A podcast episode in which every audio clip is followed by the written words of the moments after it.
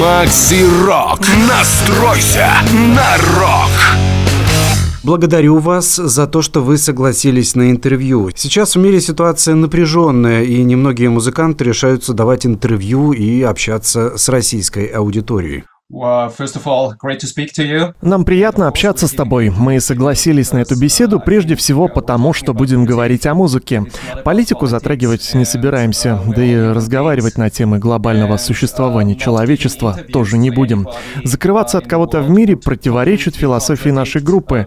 Мы общаемся со всеми, поскольку стараемся донести наше творчество более широкой аудитории. В частности, представить новый альбом «Шангрила».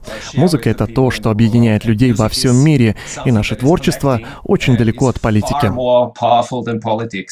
У вас было довольно много интервью для российской музыкальной прессы. В основном это журналы, связанные с роком и металлом. Uh, uh, да, так и есть. Мы давали интервью для Dark City, очень классный рок-журнал. Приятно, что ваши музыкальные медиа интересуются нашим творчеством. У нас сложились дружеские отношения с российскими фанатами, особенно после того, как мы выступили в Москве в 2004 году. Это было незабываемо. Мы ощущали ту теплую, сердечную атмосферу, которая царила в зале и исходила от аудитории. Пока вам удалось выступить в России только один раз. Да, это было уже довольно давно, в 2004 году. Расскажите о концерте более подробно. Как он прошел? Шоу просто прекрасно. Было много людей, но, что еще более замечательно, они знали и пели наши песни. Просто фантастика.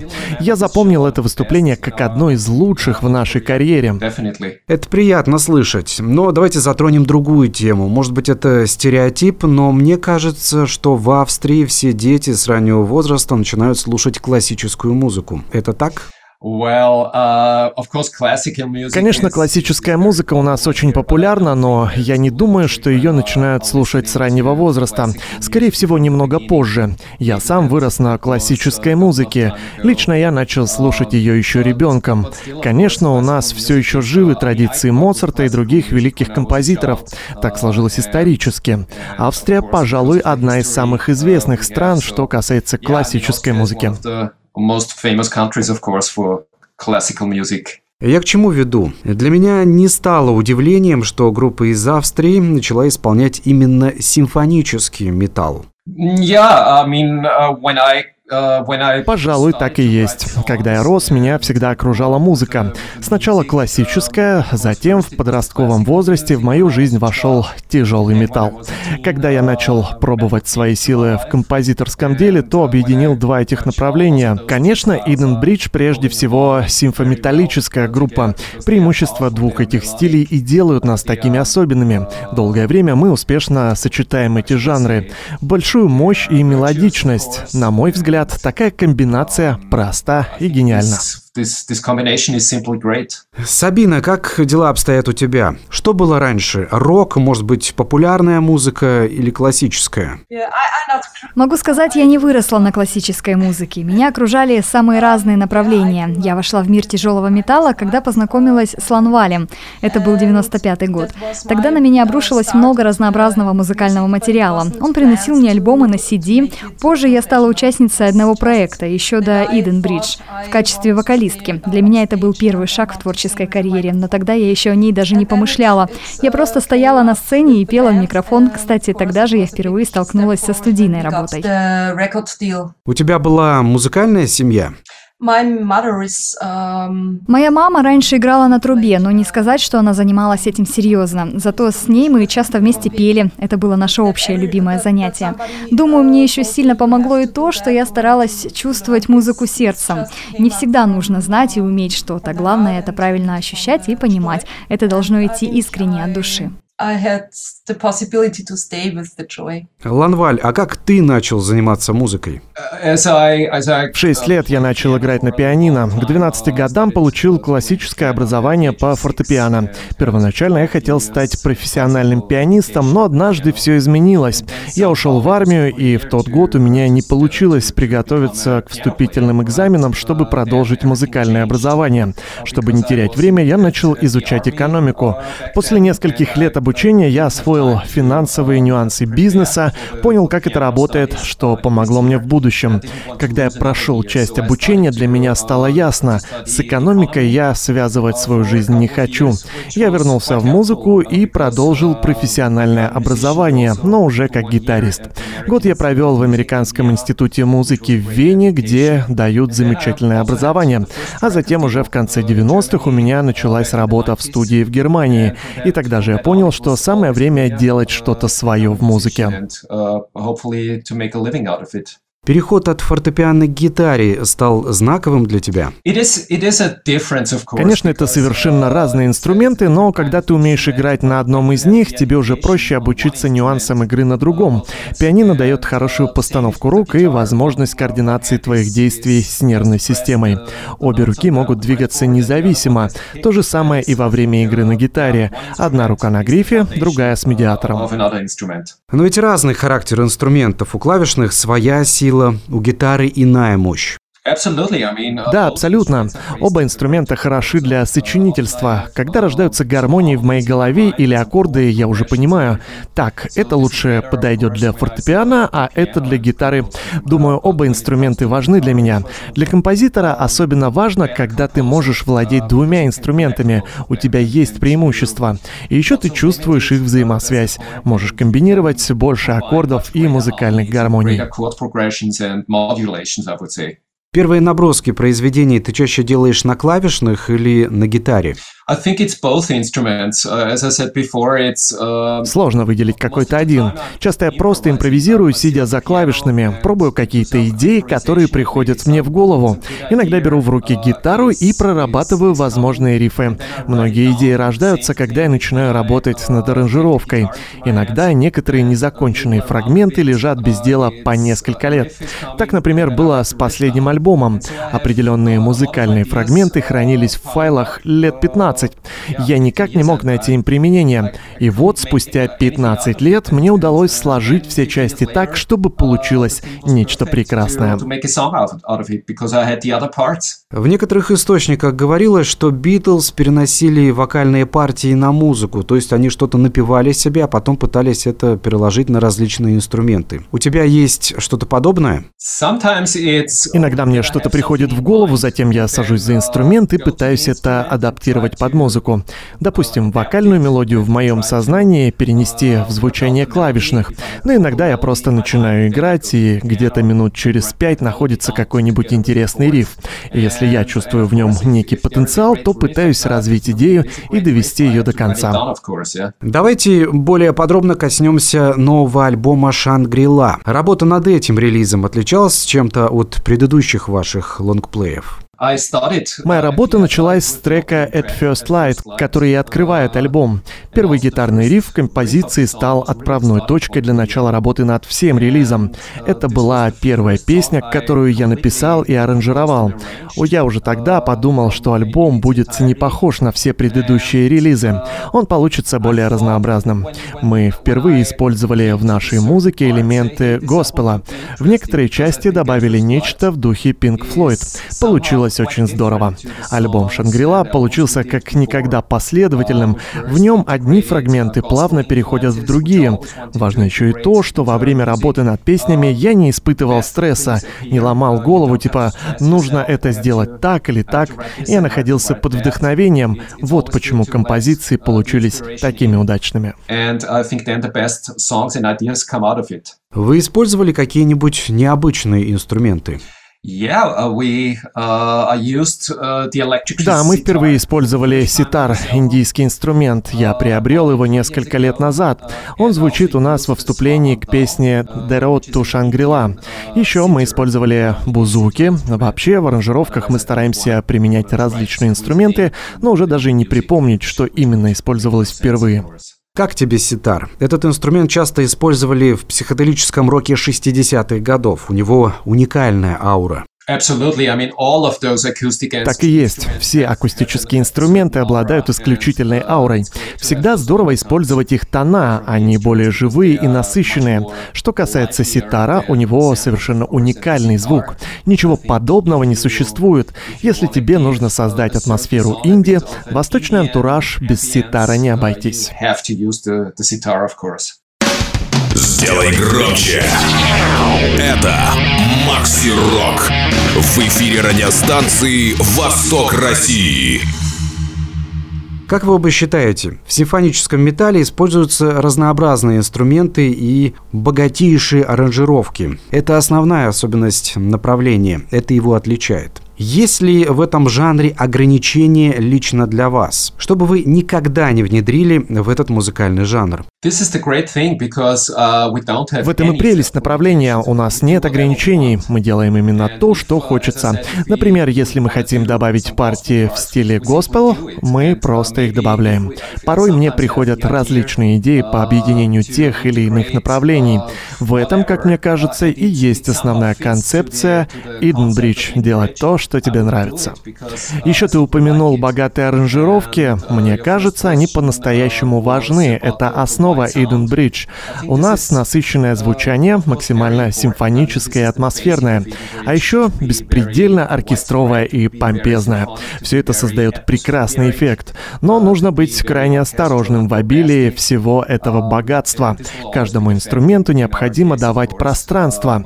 Оркестр не может доминировать все время. Иногда следует использовать оркестровое звучание фрагментарно в отдельных частях композиции, а выводить на первый план мощь электро электрогитар, тогда это будет звучать сбалансированно и эффектно. Как я уже и говорил, каждому инструменту нужно пространство, в том числе и голосу. Если твоя задача подчеркнуть вокал, все остальное следует уводить на второй план.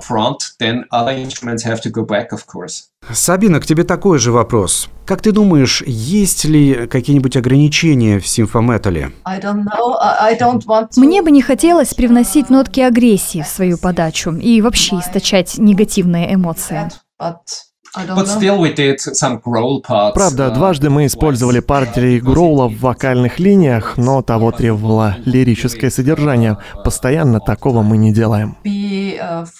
Да, совсем небольшой фрагмент. Он был непродолжительным еще и потому, что это не мой привычный стиль. Все-таки я предпочитаю сильный, чистый вокал. В остальных вариациях я не так хороша. Мне попадалась информация, что вы не сторонники экстремального вокала. Да, об этом я и говорю. Я не умею этого делать. Да и особого желания обучаться этому у меня нет. А если пригласить какого-то вокалиста извне, чтобы он исполнил эти партии? В прошлом мы так и поступали, но часто необходимости в этом нет. Обычно мы используем более спокойные партии мужского вокала для того, чтобы подчеркнуть контраст. А вообще я очень люблю петь дуэтом. На новом альбоме есть композиция «Бондинг», часть вторая. На ней вы можете услышать нас с Эриком. На мой взгляд, у нас получилось нечто фантастическое, весьма контрастный дуэт.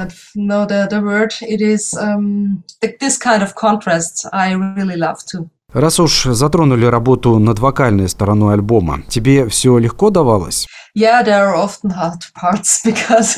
Да, очень часто мне приходилось сталкиваться с трудностями, поскольку Ланваль на альбоме привнес много нового. Да, я доводил ее до предела возможностей. Больше всего угнетал рабочий ритм. Он был тяжел. Порой я сильно уставала психологически. Опять же, в одном из фрагментов композиции «Бондинг», часть вторая, мне пришлось петь слишком низко. Обычно мой вокал гораздо более высокий, тут его нужно было понизить. Но прошло дней 10, и мне удалось найти нужный настрой. Все получилось. Это здорово, когда удается подобрать подходящее выражение своим чувствам и эмоциям. Ты сталкиваешься с чем-то новым.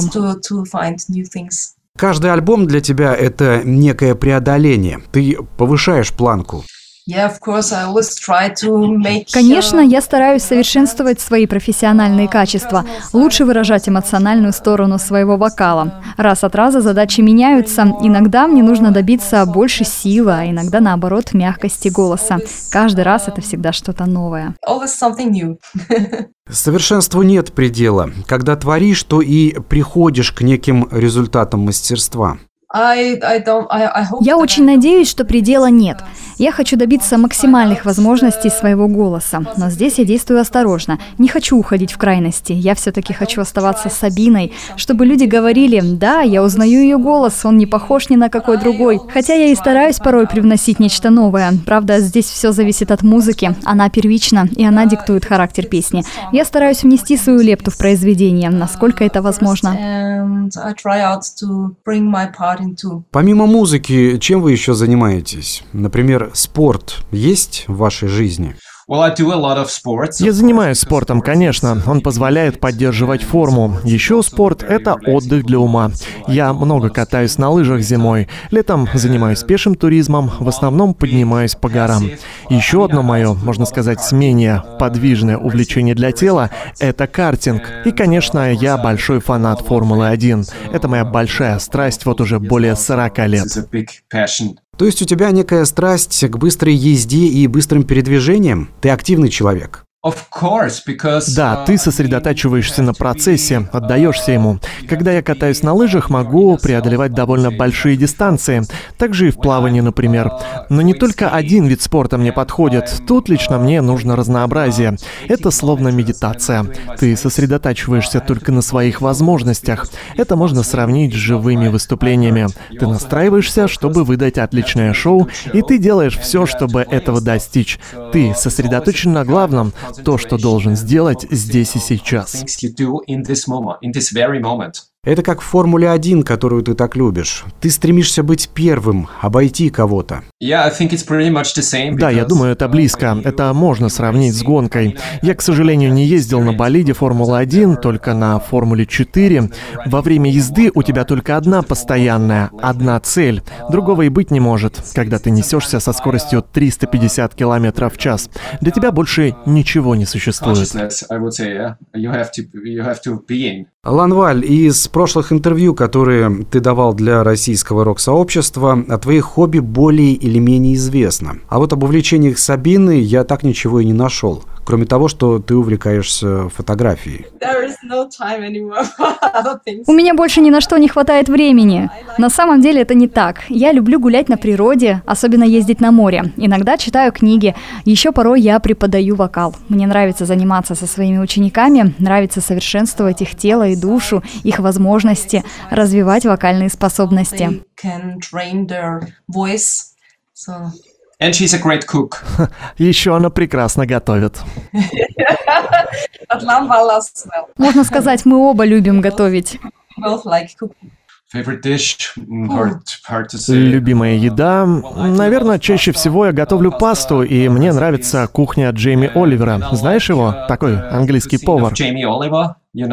Конечно. Uh, его рецепты быстрые и простые, а еще он подходит к приготовлению творчески. Я не люблю часами находиться на кухне. Мне нужно, чтобы еда получалась вкусной и быстро. Еще я обожаю морепродукты, рыбу. А мне не нравится морская еда. А я люблю рыбу, пасту, конечно, пиццу, но кто не любит пиццу? Она всем нравится. Это прекрасно. Мы будем любить итальянскую кухню до самой смерти. Итальянские блюда — это замечательно. Еще нам очень нравится тайская кухня. Расскажите о планах продвижения альбома. Uh, мы планируем концертный тур в феврале 2023 года. Еще мы выпустили три видео на три сингла из нового альбома. Также мы планируем выпустить пиво под собственным брендом. Надеюсь, он скоро выйдет.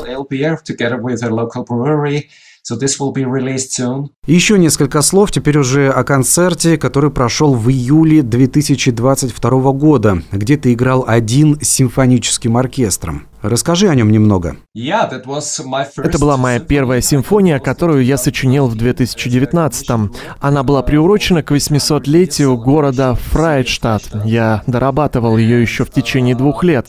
В итоге летом 22 года состоялась ее премьера. Это было большое событие для меня. Оркестр, состоящий из десятков музыкантов, я с электрогитарой, около 800 гостей концерта.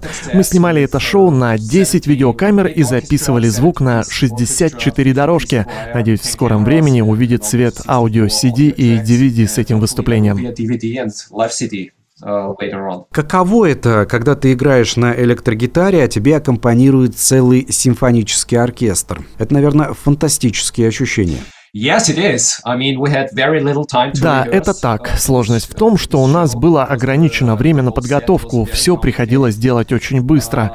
Конечно, играть с симфоническим оркестром — это удивительно. Для меня это вообще было впервые играть с таким большим составом. Ощущать рождение новой мелодии дорогого стоит. Исполнять ее для сотен людей — это, конечно, фантастика. fantastic, of course. Можно почувствовать себя Ричи Блэкмором. Yeah, Да, немного. Или Ингви Мальмстином, или другими известными гитаристами-виртуозами. Но моя гитара была далеко не основной частью всей симфонии, только некоторые фрагменты. Еще я играл на клавишных, без этого тоже не обошлось. Короче, гитара не доминировала во всей пьесе. Есть возможность передать пожелания вашим российским поклонникам. Uh, Нам приятно делиться своим творчеством с российскими фенами. Надеюсь, вам понравится наш новый альбом. Также мы надеемся, что однажды вернемся в Россию, чтобы сыграть новый концерт. Ведь музыка — это то, что нас объединяет, а не разъединяет. Фены Иден Бридж едины. Созидание — это самое светлое будущее для нас всех. For all of us. Yes, I also uh, think it's. Uh, Да, я тоже согласна, что творчество Иден Бридж объединяет людей. Музыка — это то, что помогает приносить в наши сердца нечто светлое. Надеюсь, наш новый альбом вам понравится, и мы были бы рады вернуться снова в Россию.